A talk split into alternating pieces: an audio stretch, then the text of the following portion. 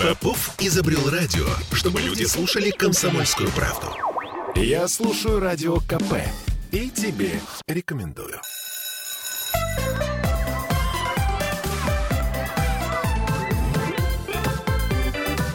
Родительский вопрос. одиннадцать ноль три в Петербурге. Мы вновь возвращаемся в петербургскую студию радио «Комсомольская правда». С вами Ольга Маркина и Ольга Панова, наш нутрициолог. Доброе утро. И Владимир Зиганшин, наш психолог. Доброе утро. Доброе утро, в смысле, что мы в прямом эфире. И можем м- отвечать на ваши вопросы. Значит, смотрите, делиться вы своим мнением можете в трансляции ВКонтакте, где нас видно, если очень хочется посмотреть.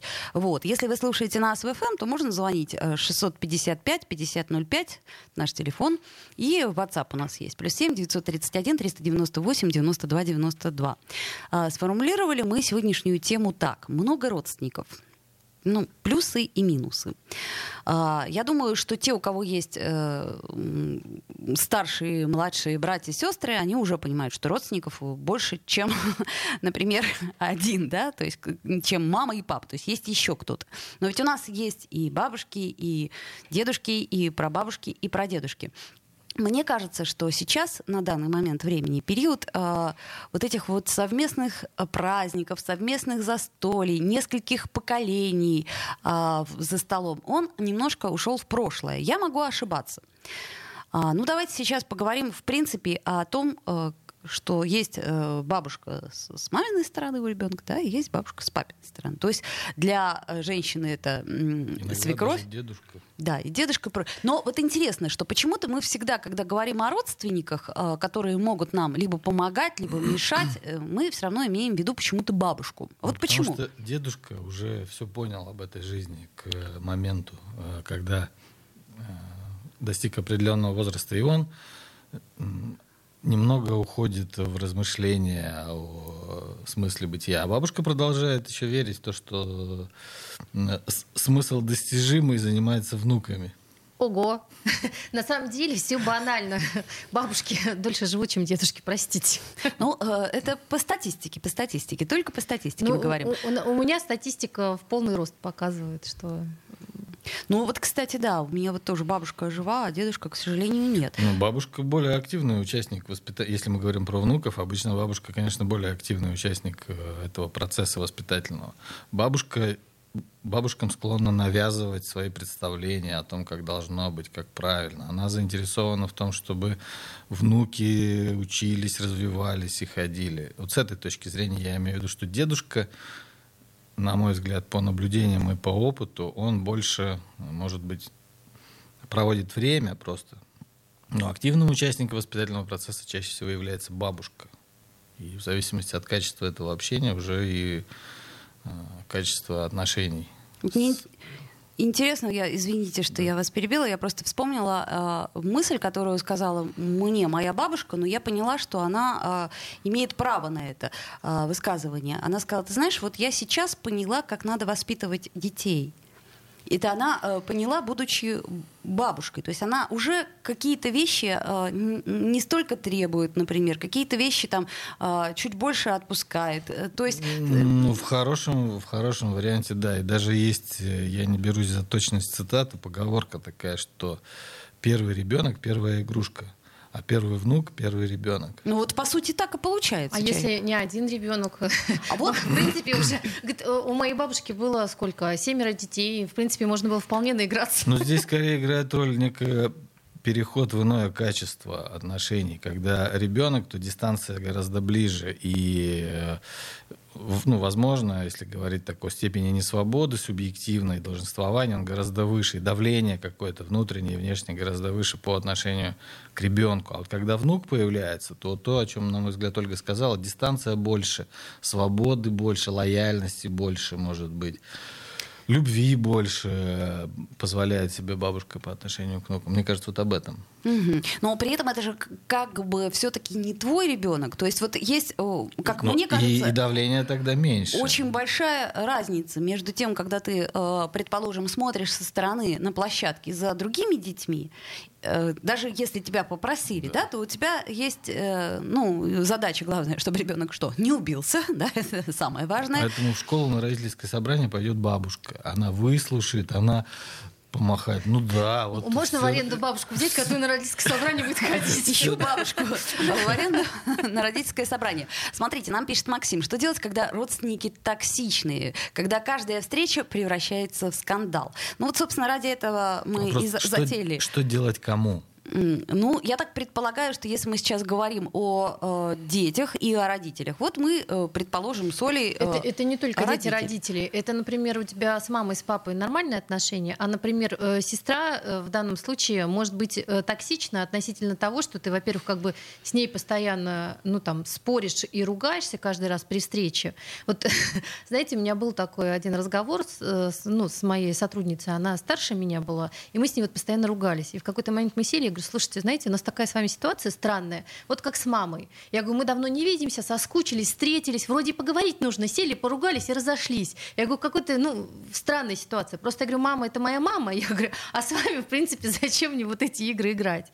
Ну, вот. Ты имеешь в виду, что э, от э, токсичности родственников очень трудно защититься, потому что ты э, ну, не имеешь возможности в какой-то момент сказать, так, значит, дверь там.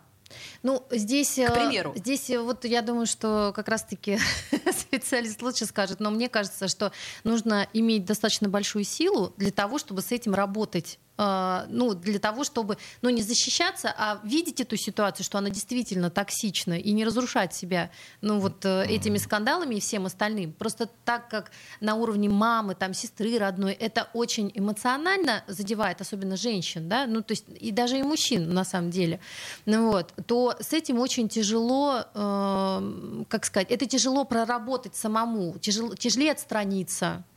Ну, если как раз мы говорим о, может быть, о недостатках большого количества родственников, когда очень часто приходится вовлекаться в совместные какие-то мероприятия.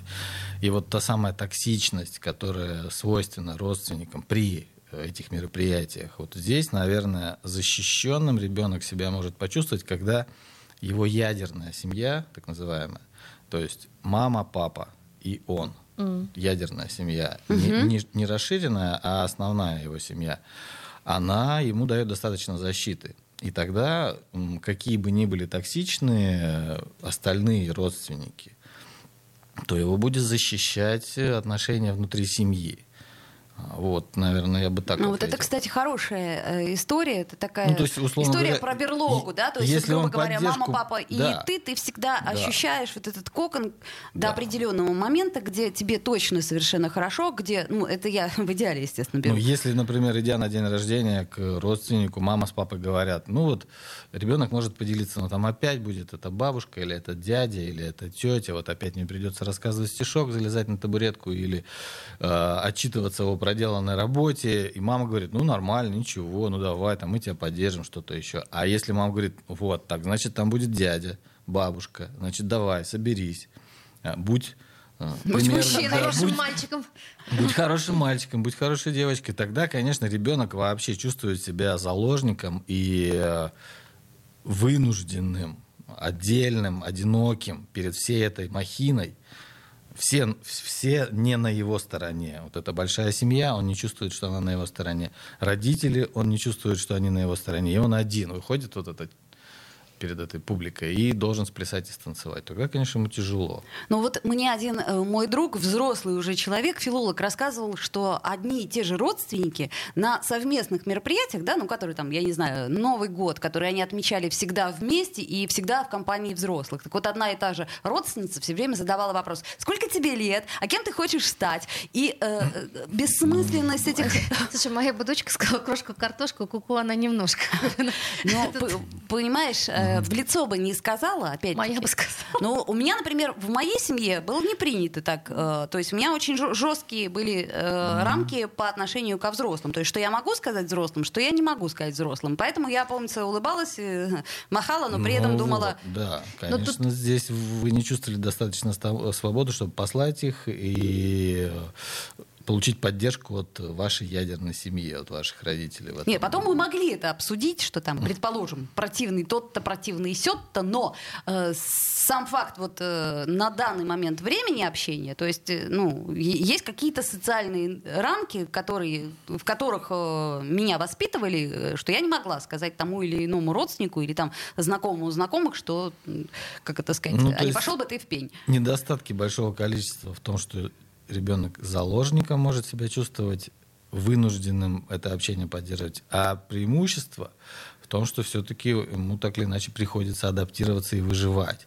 И, может быть, именно благодаря этому иногда, когда вам хочется кого-то послать, вы продолжаете свою деятельность и э, устойчиво себя чувствуете, потому что есть определенный навык, есть определенная внутренняя готовность. А, то есть это не так плохо получается, если эти навыки, они развиваются, ну, конечно, с детства, да? Ну, то конечно. Есть, ты, грубо говоря, э, даже если у тебя еще не э, созрел корковый контроль, а мы обычно считаем, ну, что это там где-то одиннадцать-двенадцать, да, лет, иногда чуть позже, ну, угу. тот контроль волевой. До тридцати лет Всемирная организация здравоохранения продлила подростковый возраст. Вот. То есть ничего страшного не случится, вы считаете, да, что если ты научишься противостоять, грубо говоря, внутренне, то есть какие-то себе рамки ставить. Тут, да, опять же, речь о поддержке. Всегда оптимальная фрустрация, так называемая, она только работает. Если эти, если это давление, если это токсичность чрезмерная, то они патологические какие-то процессы могут запускать. Если фрустрации вообще нет, и ребенок растет в оранжерее, то тогда это тоже не здорово, на его адаптации сказывается. Но если... А давайте сделаем паузу да. на этом месте и продолжим. Родительский вопрос.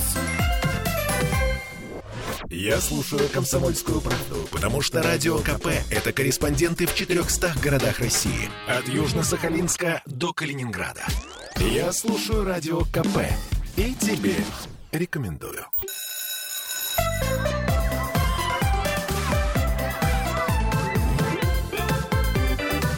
Родительский вопрос.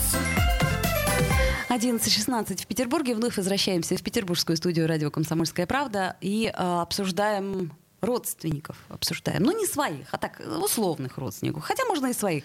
Обсуждаем их количество. Их количество, да. Хорошо или, или плохо, когда всегда у тебя... Всегда приятно родственников обсудить. Много. Особенно абстрактных родственников. Да, вот, например, нам пишет Алифтина. Вот проживая всем вместе, не будут ли бабушки подрывать авторитет родителей перед детьми, вмешиваясь в их воспитание? Ну, во-первых, как мне кажется, ситуация, что сейчас все проживают вместе, она все-таки... нечастая. Слушайте, а я вот сейчас на самом деле думаю, а как же раньше жили в одном доме, и если посмотреть устройство э, древнерусского дома, там в принципе нет отдельных комнат. Моя там есть одна да. большая комната и, и одна большая кровать. Какие шторки, Оля, нет. В навалом, да? Да, да, да. То есть они и спали, в принципе, в навалку все. Mm. То есть как, как, как вот они жили? Ну, на этот вопрос есть классический ответ. Он заключается в том, что мы не так давно перешли к относительно индивидуальному, свободному, субъектному существованию. Это правда, а, да. И, а в России тем более. Да, когда отношения в социуме, а семья — это структура довольно такая социально иерархически выстроенная, когда отношения в ней регулируются правилами и нормами, закрепленными для всех, универсальными, то тогда, конечно же, все под, эту, под это правило, под эту норму выстраиваются. И, в общем, вынуждены себя... Здесь нет речи о качестве, о психологическом комфорте, о... об отношениях, которые... о качестве этих отношений. Речь идет о том, что все должны выжить, все должны выполнять определенные предписания и вести себя определенным образом. И жертвы не учитываются при этом. Сейчас мы на тонком уровне говорим, вот, ребенок страдает, вот как его можно поддержать, как ему можно помочь. Это все что-то такое очень новое и свежее. Такого никогда но, не было. Но, но здесь еще есть один такой момент. Если взять, например, проживание э, свекровь, там, да, вот в вопросе, Оля. Угу. Ну, свекровь живет вместе с семьей, может быть, она жертвует э, чем-то ради того, чтобы им, например, помогать.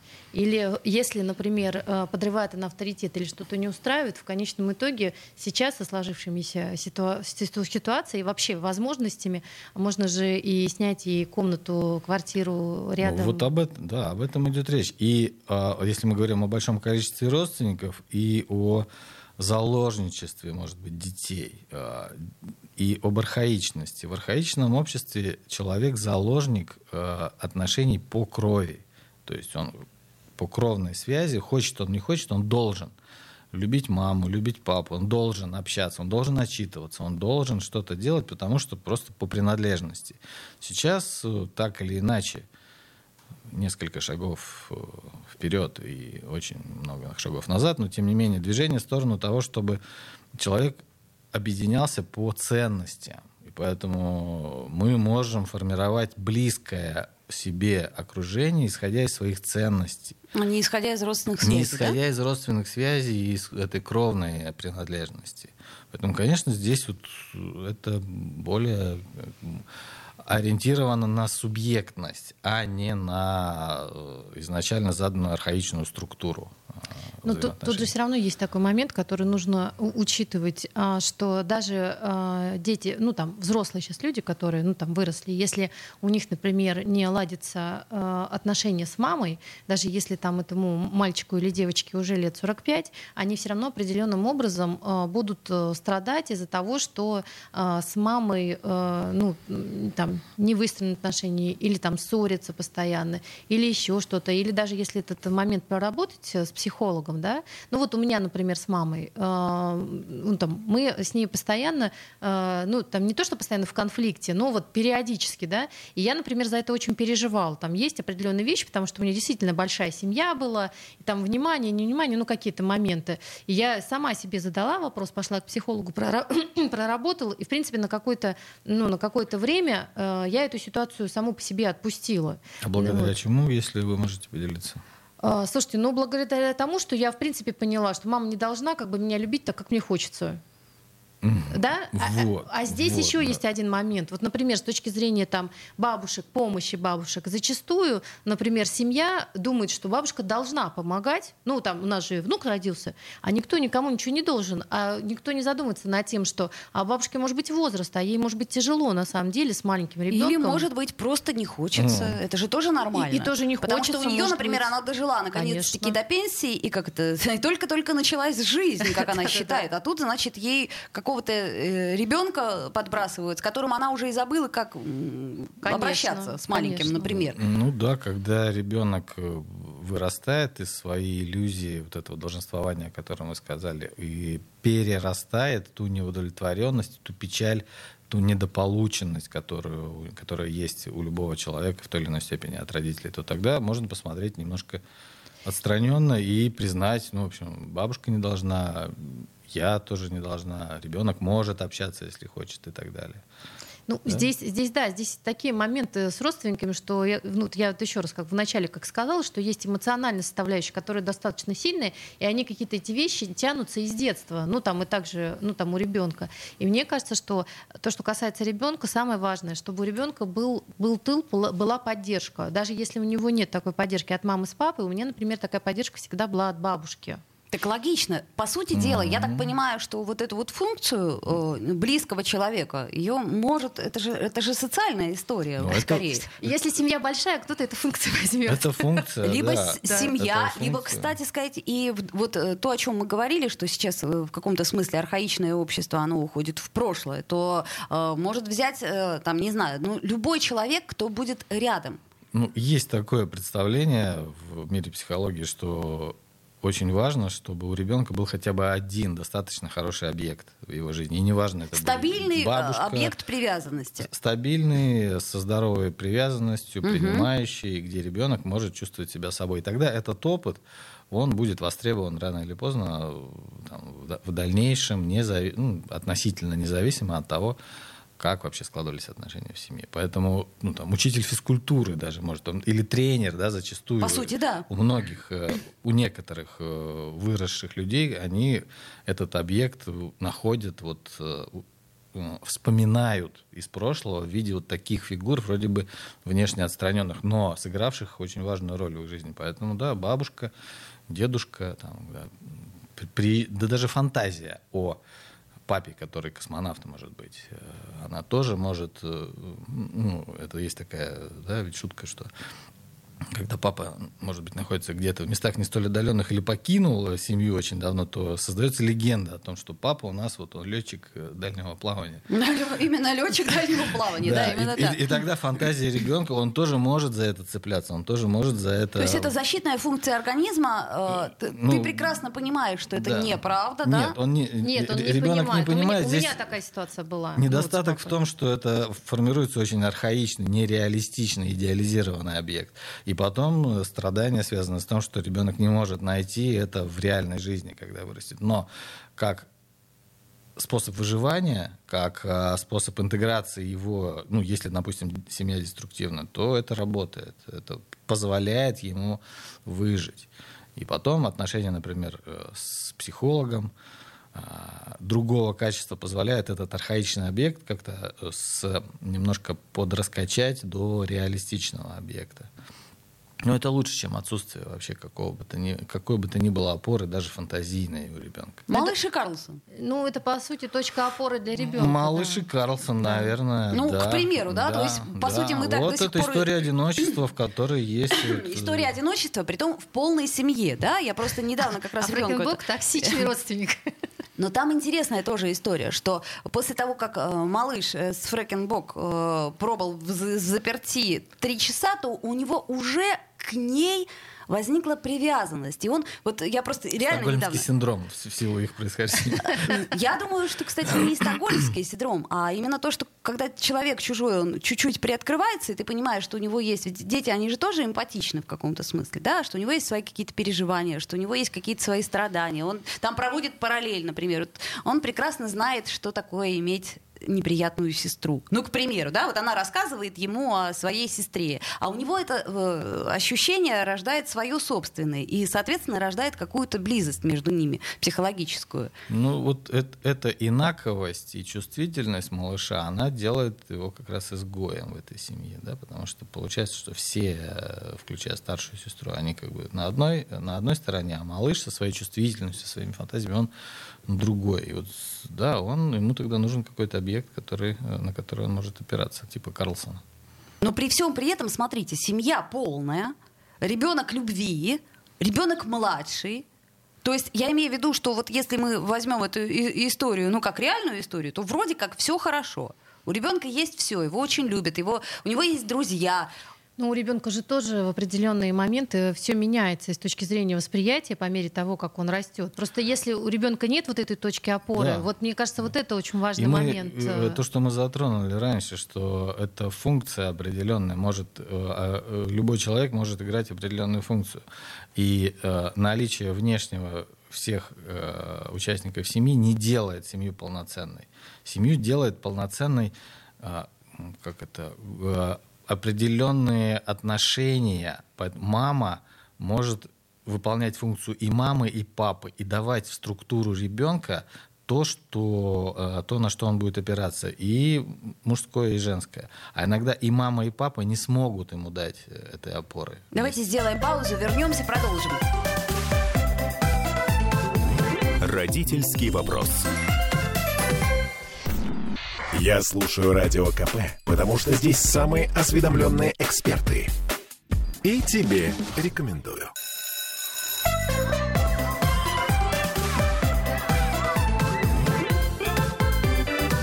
Родительский вопрос.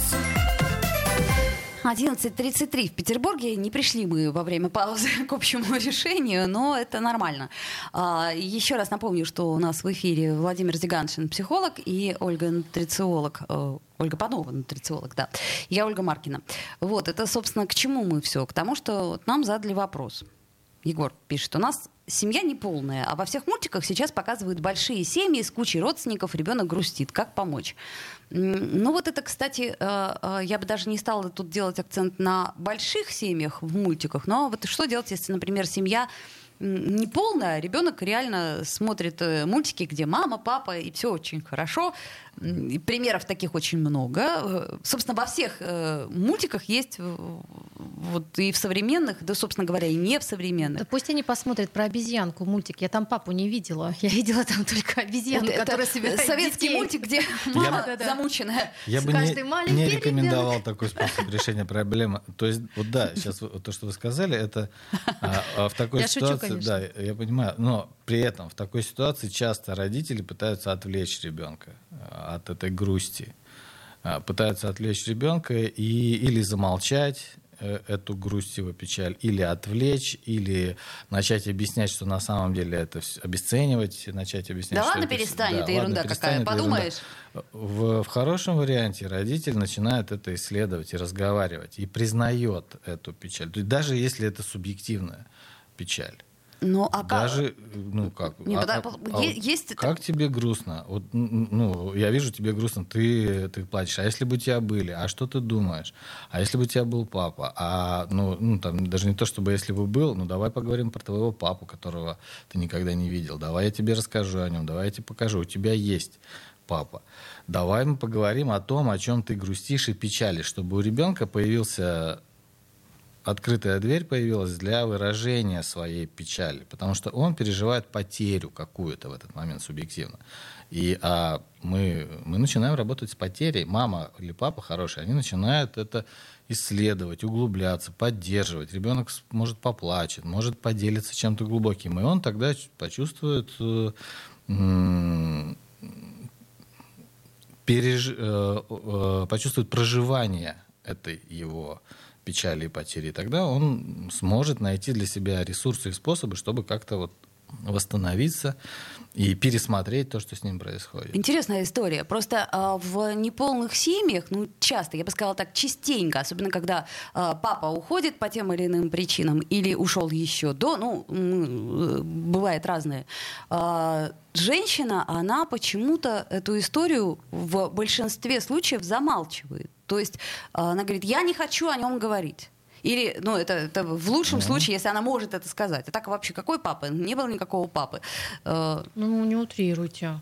Ты знаешь, не, я тебе хочу такое, сказать, конечно. Что это очень частая история, когда, в принципе, мы не хотим о нем вспоминать, потому что он, а, там, подлец, а, там, э, герой Советского Союза, условно ну, говоря. Ну, то есть это, пере, это перекладывание ответственности на ребенка за свои, собственные, за свои собственные чувства. Это месть через ребенка родителю, игнорирование его. Это неспособность, ну, в данном случае, если мы говорим о маме, неспособность э, признать свою ответственность в отношениях с этим папой. И так далее.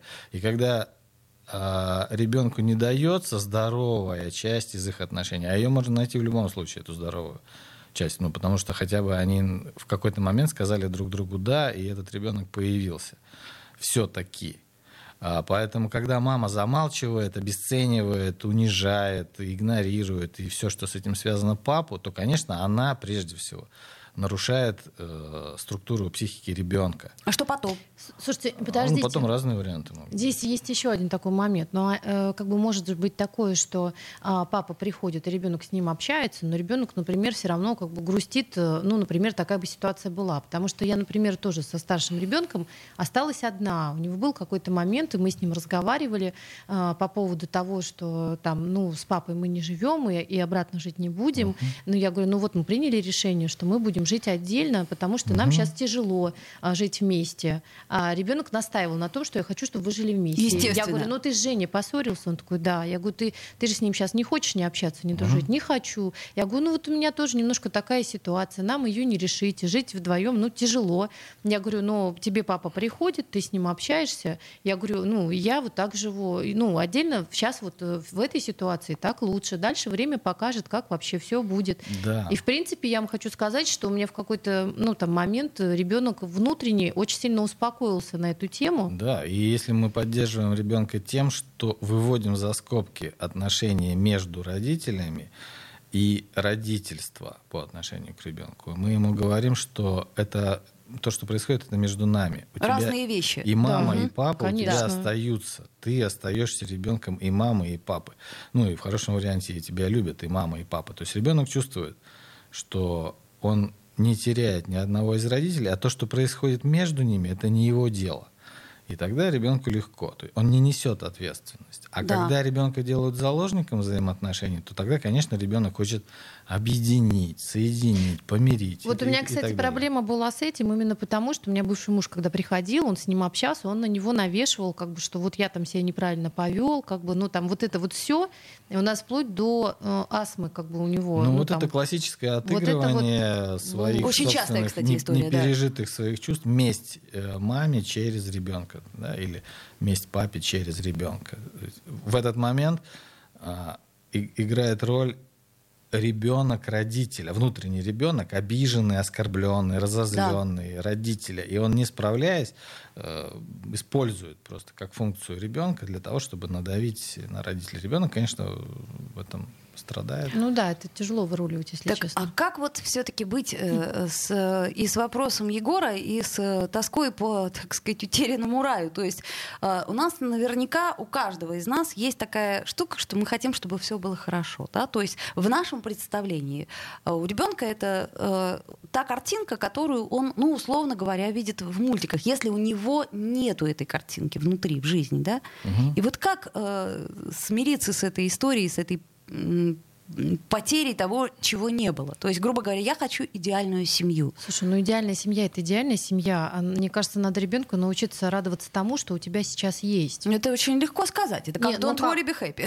Ну, с одной стороны, да. С другой стороны, с ребенком же все равно нужно разговаривать. Ребенку чем выше, нужно... чем выше страдания ребенка в текущей ситуации, тем сильнее он это показывает через просмотр вот этих мультфильмов.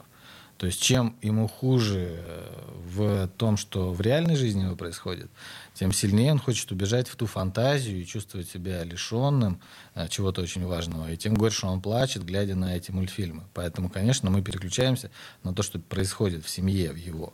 Что происходит? Почему он так страдает? Ну, потому что это страдание может быть привязано к любому. Да? Отсутствие велосипеда такого, как у соседа. По сути, да. То есть это... Не, ну тогда получается, времяпрепровождение что... детей соседских или каких-то, которых он видит.